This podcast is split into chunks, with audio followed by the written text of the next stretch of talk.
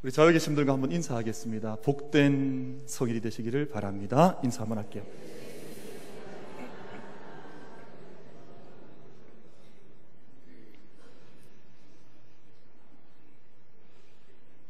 명품 가방과 그 짝퉁 가방을 육안으로 구분해내기가 대단히 어렵습니다. 평소에 들고 다닐 때 보면 이것이 명품인지 이것이 짝퉁인지 사실 우리의 눈으로 그냥 봐서는 구별해낼 수 있는 사람이 별로 없습니다. 그런데 비가 오는 날은 구분이 됩니다. 비가 오는 날 우산이 없을 때 가방을 머리에 이고 뛰면 그것은 짝퉁입니다. 근데 비가 오는 날 비를 맞아가면서 가방을 가슴에 안고 뛰면 그 가방은 명품입니다. 진품인 것이죠.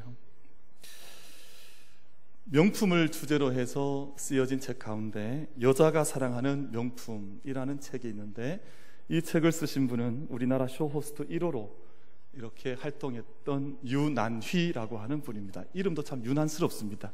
유난희예요. 이분이 세상에 좋은 명품들을 얼마나 많이 대해봤겠습니까? 세상에 좋은 물건들은 아마 다 그분의 손을 거쳐갔을 텐데 그분이 자신의 책에서 진정한 명품이란 무엇인가 하는 명품에 대한 자신의 가치를 적어 놓은 대목이 있습니다. 이분이 그렇게 말을 해요. 가슴에 잔잔한 감동을 주고 보고 있으면 내 가슴이 설레어 오고 오래도록 간직하고 싶은 그것이 바로 명품이다. 그런 이야기를 건넵니다. 또 이런 말을 하기도 합니다. 삶을 즐길 줄 아는 여자들은 더 이상 자신의 취향도 아닌 값비싼 사치품에 열광하지 않는다. 남들의 이목으로 규정지어진 비싼 명품보다는 고급스러운 가치를 향유할 수 있고 자신의 경험이 오롯이 녹아든 그래서 오래도록 기억될 수 있는, 추억할 수 있는 작은 사치에 열광한다 하는 자신 나름의 오랫동안 좋은 물건들을 많이 만져보았던 전문가가 자신의 명품에 대한 가치를 이렇게 적어 놓고 있습니다. 그렇다면 진정한 명품이란 세상 사람들이 말하는 비싸거나 고가의 것들만 명품이 아니라 우리 삶 속에서 얼마든지 명품을 우리는 경험할 수 있고 명품을 만들어 나갈 수도 있다 생각해 보게 됩니다. 가만히 생각해 보면 이 땅에는 명품 국가, 명품 나라도 있고 그렇지 않은 나라도 있습니다. 신앙에도 명품 신앙이 있고 그리고 인생에도 명품 인생이 있습니다. 부자라고 해서 다 명품 인생 아니고 강대국이라고 해서 다 명품 국가나 나라도 아닙니다. 이 책의 저자 유난히 씨의 표현을 빌려보자면 정말 감동을 줄 수 있는 나라인가? 보고 있으면 설레임이 있는 믿음인가? 오래도록 간직하고 싶은 그러한 물품, 제품인가? 그리고 가치를 지니고 있는가 하는 것이 명품과 그렇지 않은 것을 구별하는 잣대가 될 것입니다. 제가 좀 한 가지 쉬운 예를 들면서 좀 정말 우리가 명품과 그렇지 않은 것에 대한 말씀을 좀 나누려고 하는데요. 우리 한국과 북한을 좀 나누어서 생각해 보려고 합니다. 한국은 사람들이 자유롭게 사고하고 자유롭게 많은 말을 합니다. 근데 요즘 문제는 말이 너무 많아서 문제인 것 같아요. 표현들이 얼마나 많은지 표현이 그치질 않습니다. 자유롭게 말을 하고 또 어디든 원하는 곳엔 자기가 가서 여행을 할 수도 있고 자기가 선택해서 살아갈 수도 있는 모든 자유를 누리고 있습니다. 우리 백성들이 국민들이 지도자가 마음에 들지 않으면 투표를 통해서 지도자를 바꾸기도 합니다.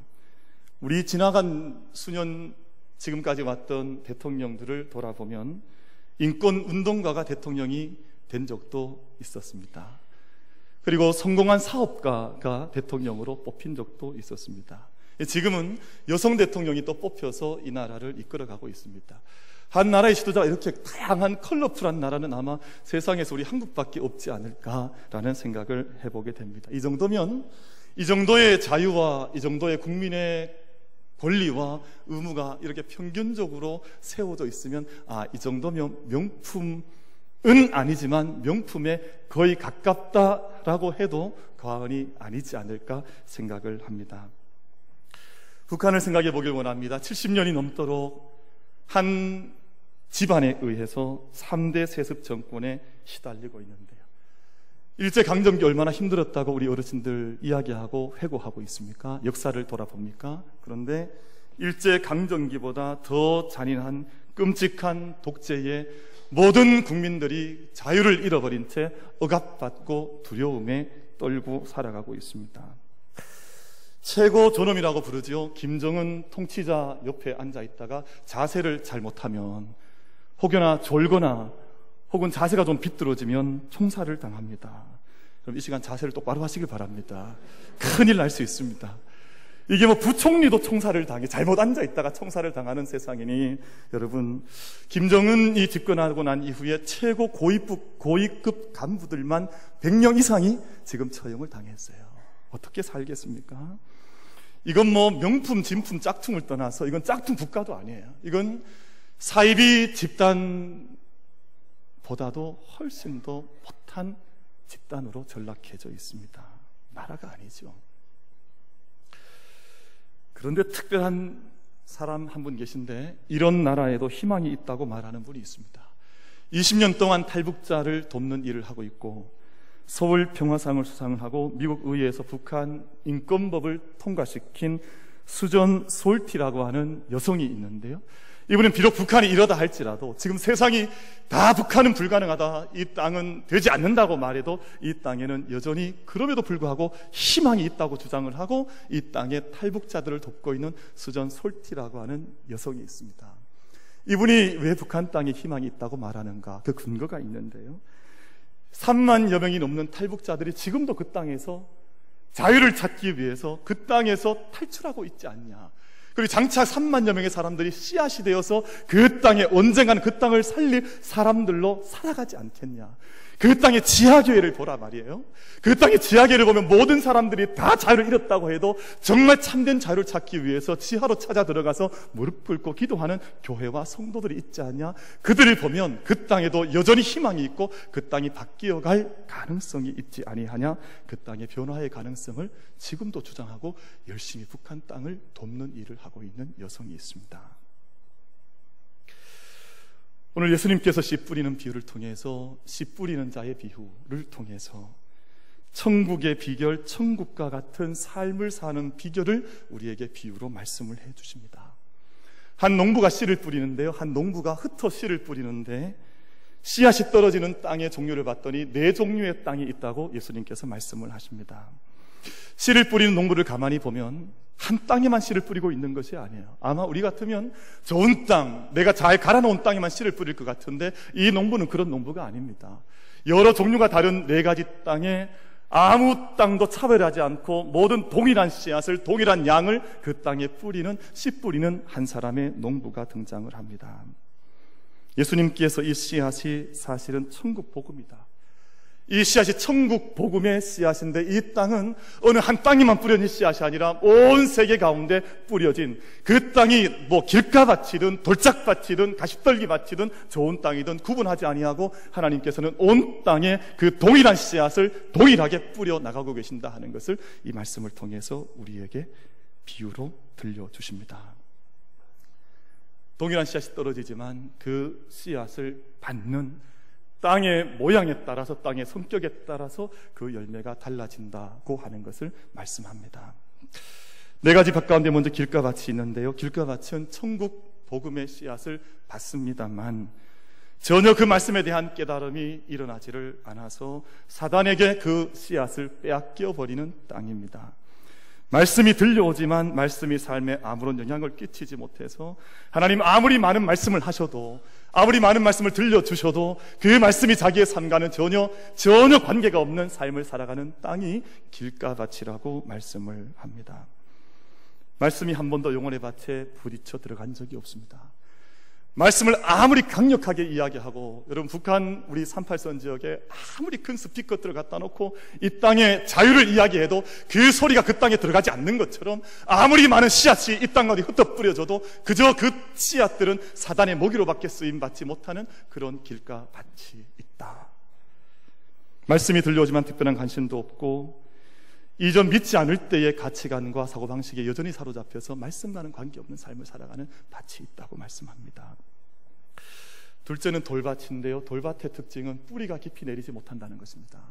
식물이 씨앗이 떨어지고 자라가면 뿌리가 깊이 내려야 강건하게 자랄 수 있는데 또 열매를 맺을 수 있는데 뿌리가 자라지 않으니 바람이 불고 조금만 밑에 해도 우리 지난 며칠 동안 바람이 많이 불고 비가 왔습니다만 조금 비가 오고 바람이 불면 건강하지 않으니 넘어지는 위태로움 속에 서 있는 밭이 돌짝 밭입니다. 천국 복음 들었을 때 처음에 얼마나 기뻐하셨습니까? 내가 신앙생활을 시작한 것이 얼마나 기쁘지 않았습니까? 저도 몇 며칠 잠자지 못하고 뛰어뛰고 춤추고 찬양했던 적이 있거든요. 근데 우리가 내가 누렸던 그 찬양의 믿음의 기쁨들을 우리가 그대로 간직하고 있습니까? 내가 가졌던 그 기쁨과 감격과 천국에 대한 소망들, 믿음에 대한 영광들이 뿌리가 깊이 내리지 못해서 쉬이 넘어지고 만다는 것입니다. 여러분, 돌짝밭이 어떤 밭입니까? 원래는, 원래는 돌밭이었는데, 돌이 가득한 밭이었는데, 그 밭을 개간을 한 겁니다. 그래서 모든 돌들을 주워내고, 돌들을 던져내어서 그 밭에 식물을 심고 밭을 삼았는데, 가만히 봤더니 그 밭 속에 여전히 돌들이 들어 있는 거예요. 그래서 그 돌들 곁에는 심겨진, 던져진 씨앗들이 뿌리를 내리지 못한 채 그 아직도 남아 있는 돌들 때문에 식물이 넘어진다. 여러분, 이 돌들이 뭐겠습니까? 내 마음과 영혼 속에 담겨 있는 과거의 분노와 상처와 미움과 교만과 열등의식 같은 돌들이 여전히 남아 있어서 이 덩어리들이 말씀이 뿌리를 잘 내린 것 같았지만 결정적인 순간에 내 마음속에 어떤 사건들이 일어나면 이 돌들이 다시금 튀어 오르고 서로 부딪혀 오르면서 여전히 식물을 자라지 못하게 하는 돌덩어리들로 내 마음속에 남아있는 밭들이 있다 하는 것입니다. 믿음으로 살아야지 하다가도 내 내면의 상처를 조금 건드리는 문제가 나타나거나 자존심을 건드리면 내 안에 있던 돌들이 튀어 올라서 믿지 않는 사람들, 하나님 백성 아닌 자들과 전혀 다를 것이 없는 모습을 보인다는 것입니다. 세 번째 밭이 가시떨기 밭인데요. 논에 벼를 심어 놓았으면 요즘 아이들은 벼도 잘 모르더라고요. 지나가면서 이게 뭐야 이랬더니 쌀나무라 그러고 뭐 애들이 벼를 잘 몰라요. 근데 벼를 논에 심어 놓았으면 벼가 많아야 될 것 아닙니까? 벼가 자라야 될 것 아닙니까? 근데 아무리 돌보지 않아서 그 땅을 잘 가꾸지 않아서 피가 더 많고 잡초가 더 많고 쓸데없는 씨앗들이 더 많이 있어서 자라는 것이 막혀 있는 땅입니다. 말씀은 조금 들어 있는 것 같은데 그 마음을 영혼의 문을 열어놓고 보면 세상 염려, 유혹, 세상 욕심 여전히 가득 차 있어서 내 안에 있는 생명 씨앗, 내 안에 있는 천국 복음의 씨앗이 자랄 수 있는 지붕이 막혀져 버려 있어서 자라지 못하는 상태가 가시떨기 밭이다. 여러분 이런 인생의 밭을 세 가지 밭을 말씀드렸는데 오늘 말씀의 주제로 돌아와서 다시 한번 정리를 해보면 이런 밭들은 명품 신앙이 아니지요. 이런 신앙은 명품 인생이 될 수가 없지요. 또 다른 한 가지 밭을 말씀하는데 또 다른 밭에는 말씀의 씨앗이 떨어지니까 복음의 씨앗이 떨어지니까 그 씨앗이 깊이 심겨져서 그 땅 속에서 썩어지는 겁니다. 그 땅 속에서 썩어져서 자라나서 30배, 60배, 100배의 결실을 맺는 땅이 있다고 예수님께서 비유로 말씀하셔. 그 밭을 가리켜서 좋은 밭이다. 오늘 비유로, 오늘 우리 주제로 말씀해 비유해 본다면 그 밭이 명품의 심령이 있더라. 그렇게 말씀을 하시는 것입니다. 오늘 제가 이 말씀을 통해서 세 가지 말씀을 주제를 좀 나누고 정리하고 우리 마음속에 담아 돌아가고자 합니다. 첫 번째는 명품 인생이 명품 신앙을 만드는 것이 아니라 명품 신앙이 명품 인생을 만들어 간다는 것입니다. 여러분 이 땅에 명품 인생처럼 보이는 사람들 인생들 많이 만나보지 않으셨습니까? 그런데 정말 그저 볼 때는 일관할 때는 명품인 것 같았는데 신앙이 없으니 그 땅이 메마른 황폐한 땅이 되어지고 진흙 땅이 되어지고 쓸모없는 땅으로 변화되는 모습을 우리가 많이 보면서 살고 계시지 않습니까? 우리가 매일매일 세상에서 접하는 세상의 소식들이 그런 소식 아닙니까? 명품인 것 같았는데 명품 학격도 가지고 있고 명품 배경도 가지고 있는 것 같았는데 날 봤더니 그 땅이 황폐한 땅이지 절대 명품이 아니더라 하는 사실을 우리가 날마다 확인하며 살지 않습니까? 반대의 땅도 있습니다. 과거에는 불행했고 과거에는 진흙 땅 같았고 과거에는 황폐했고 도무지 이 땅에는 아무것도 날 수 없는 땅이라 사람들이 다 버려놓았던 그 땅이었는데 그 땅이 변화되어서 그 땅에 씨앗이 떨어져서 명품 인생으로 바뀌어지는 그런 밭도 있더라 하는 것입니다. 여러분 성경을 읽어보시지 않습니까? 저도 성경을 읽습니다만 성경 안에 처음부터 좋은 배경, 좋은 집안, 좋은 학력 가지고 그 자리에서 쓰임 받았던 사람 단 한 사람도 없습니다. 모두 다 항폐했던 땅 같고 버림받았던 땅 같고 다 이방인이었고 정말 문제 많았던 인생들인데 그 안에 씨앗이 떨어지니 하나님의 복음이 떨어지니 그들의 인생이 변화되었다고 하는 것을 증거하는 책이 하나님의 말씀 성경 아닙니까? 길가밭 같았고 돌밭 같았고 황폐했는데 그들이 변화된 이야기가 성경 이야기지요. 성경 이야 뭐 어렵습니까? 쉽습니다. 하나님 씨앗을 생명의 씨앗을 받은 사람들 이 땅에서 어떻게 천국 백성으로 살아갈 수 있는가를 이야기하는 것이 바로 성경의 메시지 아닙니까? 예수님 족보를 가만히 들여다보면 몇 명의 여성들이 등장을 하지요. 이 여성들이 다말이나 라합이나 룻이나 밧세바나 여러분 어느 한 여인 귀한 집안의 규수가 누가 있습니까? 고상한 여인이 어디 있습니까? 기생이었지 않습니까? 또 손가락질 받아 마땅한 투명이 있던 여성들 아니었습니까? 이방인 여인이었습니다. 근데 그랬던 그들이 믿음의 씨앗을 자들의 삶 속에 받은 것이죠. 풍문으로 들었던, 소문으로 들었던 하나님에 대한 믿음을 내가 그저 듣고 흘려버리는 길가밭 같은 삶을 산 것이 아니라 그 풍문이 내 심령 속에 떨어져서 내 가슴을, 내 가슴을 새롭게 썩힐 만큼 내 가슴 속에 살아났던 여인들의 모습, 그들의 이야기가 예수님의 족보에 다 들어가 있지를 않습니까? 하나님 약속을 붙들고 믿음의 모험을 시작하고 하나님께 자신의 인생을 맡겼습니다. 그랬더니 그 항폐했던 것처럼 보였던 땅들이 복된 땅들이 되어 복된 생명을 낳는 땅들이 되어서 예수님의 족보에 그 이름이 기록되어져 하나님의 영광 앞에 쓰임 받는 인생들이 된 것 아닙니까? 영국 테임즈 강 강변의 한 노인이 아주 남루한 바이올린을 들고 바이올린을 켜고 있는 겁니다. 아무로 지나가는 사람도 그 연주에 귀를 기울이지 않습니다. 그 연주에 아무도 관심을 갖는 사람이 없습니다. 근데 한 젊은 이가 지나가다가 그 할아버지에게 양해를 구하고 그 남루한 초라한 바이올린을 가슴에 좀 받아 안습니다. 이 잠시 조율을 바이올린을 조율을 하고 나더니 그 바이올린을 켜서 연주를 하기 시작하는데 놀랍게도 그 곁을 지나가던 많은 사람들이 그 음악에 한 사람 한 사람 기울을 기울이고 그 음악을 듣기 위해서 모여들기 시작을 했습니다. 많은 사람들이 그 음악을 즐겼고 많은 사람들이 그 소리에 감동을 했습니다. 그 사람이 바로 천재 바이올리니스트였던 니콜로 파가니니라는 사람이었습니다.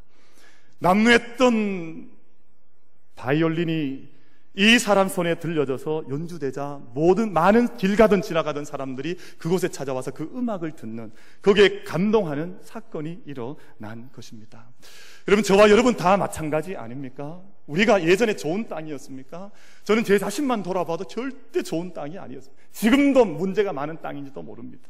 근데 하나님께서 하나님 그나마 하나님 손안에 우리가 붙들려서 호흡에 칠 수에 칠 가치가 어디 있느냐? 모든 인생들이 다 연약하고 어렵지만 그나마 하나님께서 우리를 불러주시고 그분의 손에 붙들어 주셔서 하나님의 손에 연주되고 있는 악기들 다 된 것 아닙니까?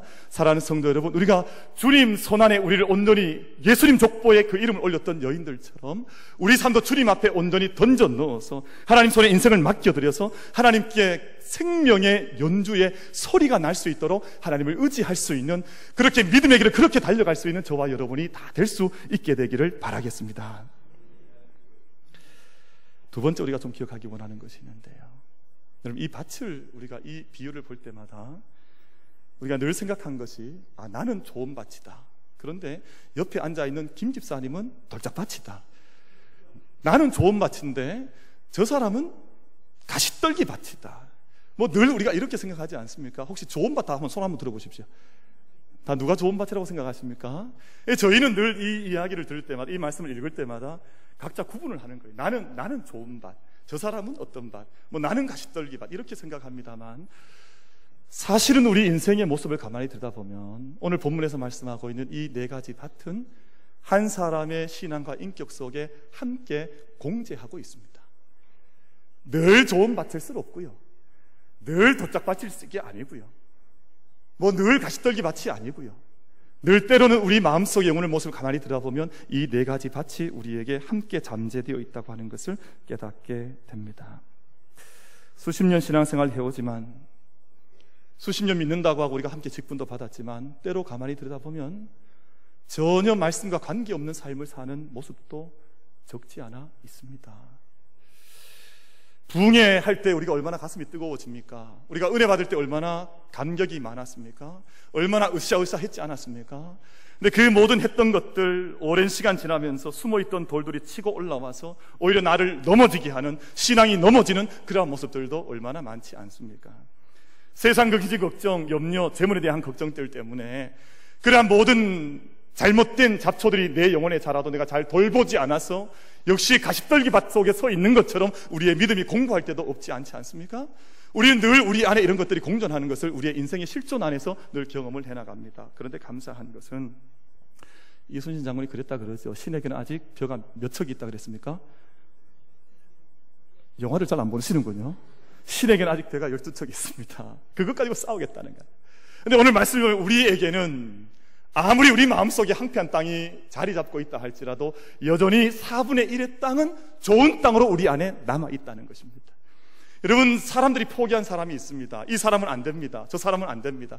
저는 목회하면서 그렇게 생각하지 않습니다.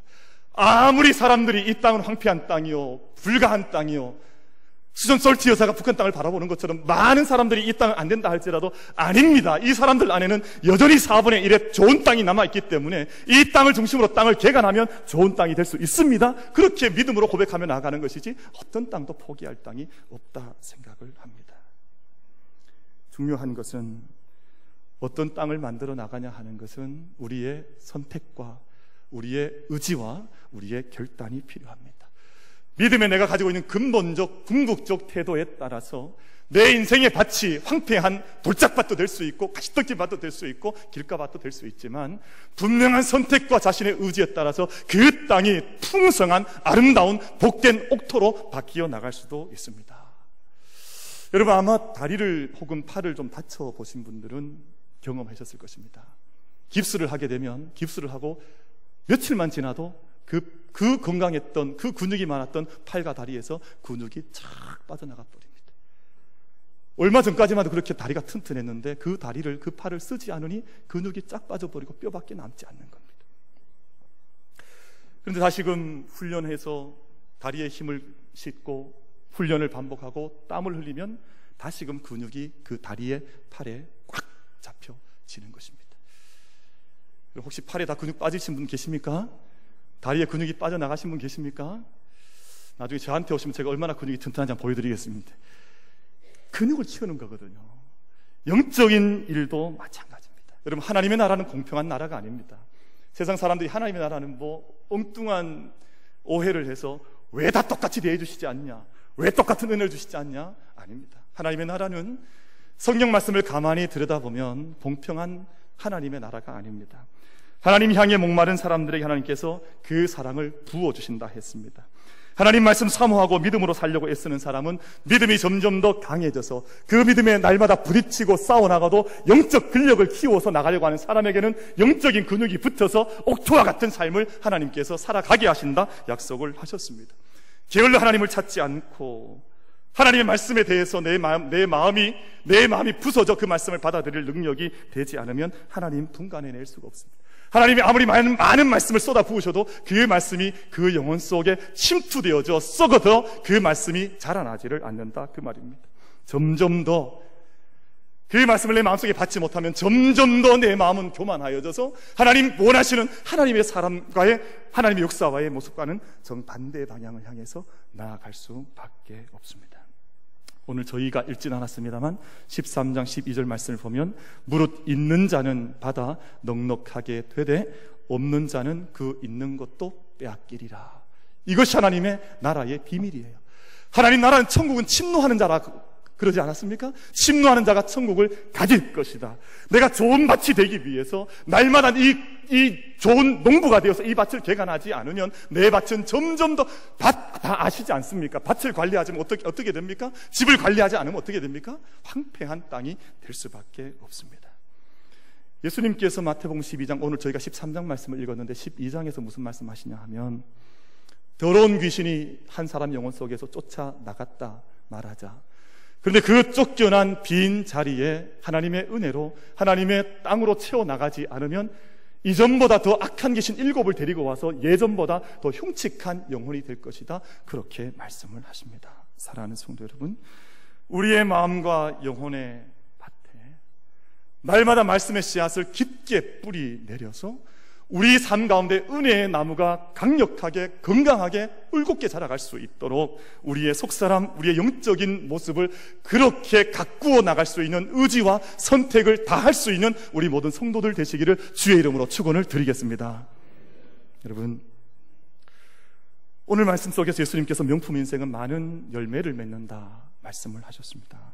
아마 우리가 많은 열매를 맺는 것은 우리 모든 믿음 있는 사람들의 동일한 소망이 아니겠습니까? 30배, 60배, 100배의 결실을 맺고 싶어 하는데 오늘 이 본문 말씀을 저희가 늘 많은 성도들이 많은 이 땅의 신앙인들이 이 말씀을 읽으면서 어떻게 이 말씀을 해석하셨냐 하면 늘 이 말씀을 보이는 재물과 연관을 시켰습니다.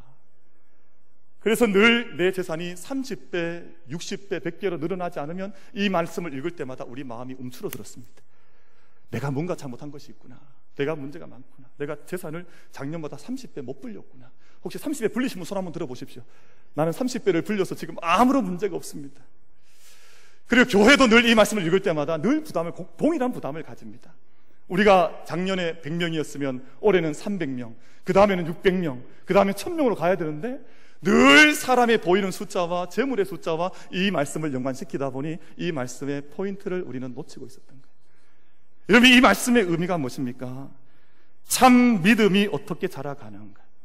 참 믿음이 우리가 이 땅 가운데 한 씨앗이 떨어졌을 때 그 믿음 가지고 있는 사람 때문에 그 영향 때문에 주변에 얼마나 많은 사람들이 변화되어져 가는가 하는 것을 묻고 있는 말씀 아닙니까? 명품이란 천배의 백배의 소유를 늘리는 것을 말하지 않습니다. 요즘 날마다 우리가 신문에서 봅니다만 얼마나 재산을 잘 불린 사람들이 많이 있었습니까? 얼마나 재산을 이리저리 투자해서 남들이 알지 못하는 신출기몰한 방법을 통해서 100배, 60배, 30배 늘린 사람들의 이야기가 날마다 나오지 않습니까? 근데 그들이 명품 인생인 줄 알고 봤더니 그게 짝퉁인 거예요. 명품 인생인 줄 알고 봤더니 그 땅이 황폐한 땅인 거예요. 세상 사람들이 도무지 사모해서는 안 될 땅을 사람들이 살아가고 있는 것입니다. 여러분 처음 제가 드렸던 말씀으로 좀 돌아가 보고자 합니다. 여러분 명품 인생이 뭡니까? 우리가 유난이라고 하는 한 여성이 자기 책에서 정말 수많은 명품을 자기 손에 거치고 또 팔아본 사람의 입술을 통해서 고백되어진 말과 같이 정말 감동을 주느냐? 감동이 내 삶 속에 성령께서 격동시켜 주신 믿음의 감동이 있느냐? 보고 있으면 이 사람이 설레는 사람, 이 사람을 얼굴을 보고 있으면 정말 설레는 감동이 이 공동체 속에 있느냐. 내가 오래도록 간직하고 싶은 그 소망이 내 마음 속에 이를 보면 내 안에 그 마음이 일어나느냐. 정말 세상의 가치가 아니라 하늘 가치로 무장된 그 가치 때문에 내가 이것을 소장하고 싶은 그 열정이 내 안에 일어나느냐. 여러분, 이 말씀은, 오늘 이 본문 말씀은 나에게 뿌려진 복음의 씨앗이 30명, 60명, 100명, 내 삶의 주위에 있는 사람들에게로 날마다 확장되어져 가는 것을 이야기합니다. 문경에 가면 글로벌 선진학교라고 하는 학교가 있는데 거기에 이사장 되시는 분이 목사님이세요. 근데 이분이 원래 강원도 출신인데 두메 산골에 정말 감자 캐먹고 살던 분이었습니다. 근데 그분이 한 목사님으로부터 전도를 어린 시절에 받습니다. 그리고 그 전도 받은 그 감격 때문에 일평생 내가 어떻게 열매 맺는 삶을 살아야 될까 고민하고 기도하고 싸우다가 지금 연세가 지금 높으세요. 지금 연세가 높음에도 불구하고 그 자녀들, 이, 이 땅의 어린 아이들, 이 땅의 아이들에게 믿음의 교육을 가르치는 것 때문에 자기의 인생을 통째로 통두리째 들여서 지금도 반나절로 뛰어다니면서 교육 일을 감당하는 것을 제가 본 적이 있습니다. 30배, 60배, 100배를 세상의 물질이나 보이는 가치에게만 환정시키게 되면 오늘 본문 말씀은 우리에게 어떤 영적인 은혜도 끼쳐오지 않습니다. 2014년에 발명왕으로 선발된 분 중에 국립농업과학원의 한 귀정 박사라고 하는 여성 박사님이 계십니다. 이분이 무엇을 발명해서 그 발명왕으로 선발되었는가 하니 굳지 않는 떡을 발명을 했어요. 그래서 이 발명 떡을 만들면 굳어지지 않는 겁니다. 이 굳어지지 않는 떡 때문에 옥조 군종 훈장을 받았어요. 그러니까 떡을 잘 만들어도 훈장을 받습니다. 우리 권사님들, 집사님들 오늘부터 떡을 열심히 좀 관찰하시길 바랍니다. 얼마나 귀한 일이에요. 그런데 어떤 뭐 첨가물을 넣거나 화학 물질을 넣지 않습니다. 대신에 전통적인 기술에서 떡을 맺히는 온도와 강도로만 떡이 굳어지지 않는 방법을 발견한 거예요. 근데 이 방법 발견할 때까지 이 분이 1600번 실패했답니다. 그러니까 수없이, 수없이 실험을 하고 나서 1600번 지나고 나서 이제 이 발명을 하게 됐는데 이 경제 효과가 얼마냐면 1조 3천억 원. 껌값입니까? 아무도 놀라지 않으시는데 1조 3천억 원의 가치 있는 발명을 한 거예요. 그러니까 옥조 군정훈장을 나라가 이분에게 준 거죠. 이 기술이 발명되고 났더니 여러 회사들이 달려들었습니다. 그 기술을 우리에게 팔아라. 그런데 한 귀정 박사가 그것을 거절했습니다. 내가 발명한 이 방법은 내가 살아, 내가 얻게 된 이 모든 이 원천 기술은 내가 내 혼자 소유해서 내 부귀를 얻기 위해서 나 홀로 얻기 위해서 이걸 발명한 게 아니다. 이 땅에 18,000 우리 우리 전국에 약 방앗간이 18,000개가 있답니다. 근데 이 떡을 만드는 업에 종사하는 모든 사람들과 이 땅의 여러 주부들 아침에 떡을 만들면 오후에 굳어버려서 먹지 못하니까 이 떡을 어떻게 처리하지 못해서 경제가 어려워지는데 이걸 나는 이 문제를 붙들고 씨름하다가 이 방법을 알게 되었으니 이것을 온 사회와 우리 국민들과 함께 공유하는 것이 합당하다 해서 이것을 사회에 이 기술을 환원해 버리고 말았습니다. 근데 이분이 이렇게 한 이유가 있는데 이분이 신실한 크리스찬이에요. 근데 이 기술을 개발할 때 말씀에 보니까 말씀 속에 떡은 예수님이라고 했는데 이 땅에 내가 내가 가진 기술로 굳어지지 않는 떡 만들면 예수 그리스도의 복음을 전하는 일에 내가 쓰임 받을 것 아니냐라는 마음을 가지고 이 기술을 위해서 1600번 실패한 후에 이 기술을 얻게 된 것입니다. 우리가 이 땅에 수많은 사람들의 인생이 있고 다양한 모습이 있습니다만 정말 명품 신앙을 가지고 있고 명품 인생을 살아가는 것이 어떤 것이겠습니까? 나 홀로 좋은 땅 차지했다고 해서 그 땅에 만족하고 거기에서 천년 만년 노래 부르며 살아가는 인생이 아니라 내 주변에 어두운 땅들 있지 않습니까? 굳은 땅도 있고 가시떨기 밭도 있고 돌짝밭도 있는데 내가 이 모든 땅을 내게 주신 그 은혜로 시작을 기점으로 삼아서 이 모든 땅들을 함께 개척해 나갈 때 여러분 그 공동체가 명품 공동체요? 그 가정이 명품 가정이요? 그 인생이 주님 앞에서 귀히 여김 받는 명품 인생이 될 줄로 믿습니다. 사랑하는 성도 여러분 이미 저희들은 하나님 앞에서 다 은총과 구원을 얻은 명품 인생인 줄로 믿습니다. 아멘 안 하신 분들은 어쩔 수 없습니다. 여러분 한번 축복 옆에 한번 보시고 집사님은 권사님은 명품 인생입니다. 한번 축복 한번 해주세요. 빨리 한번.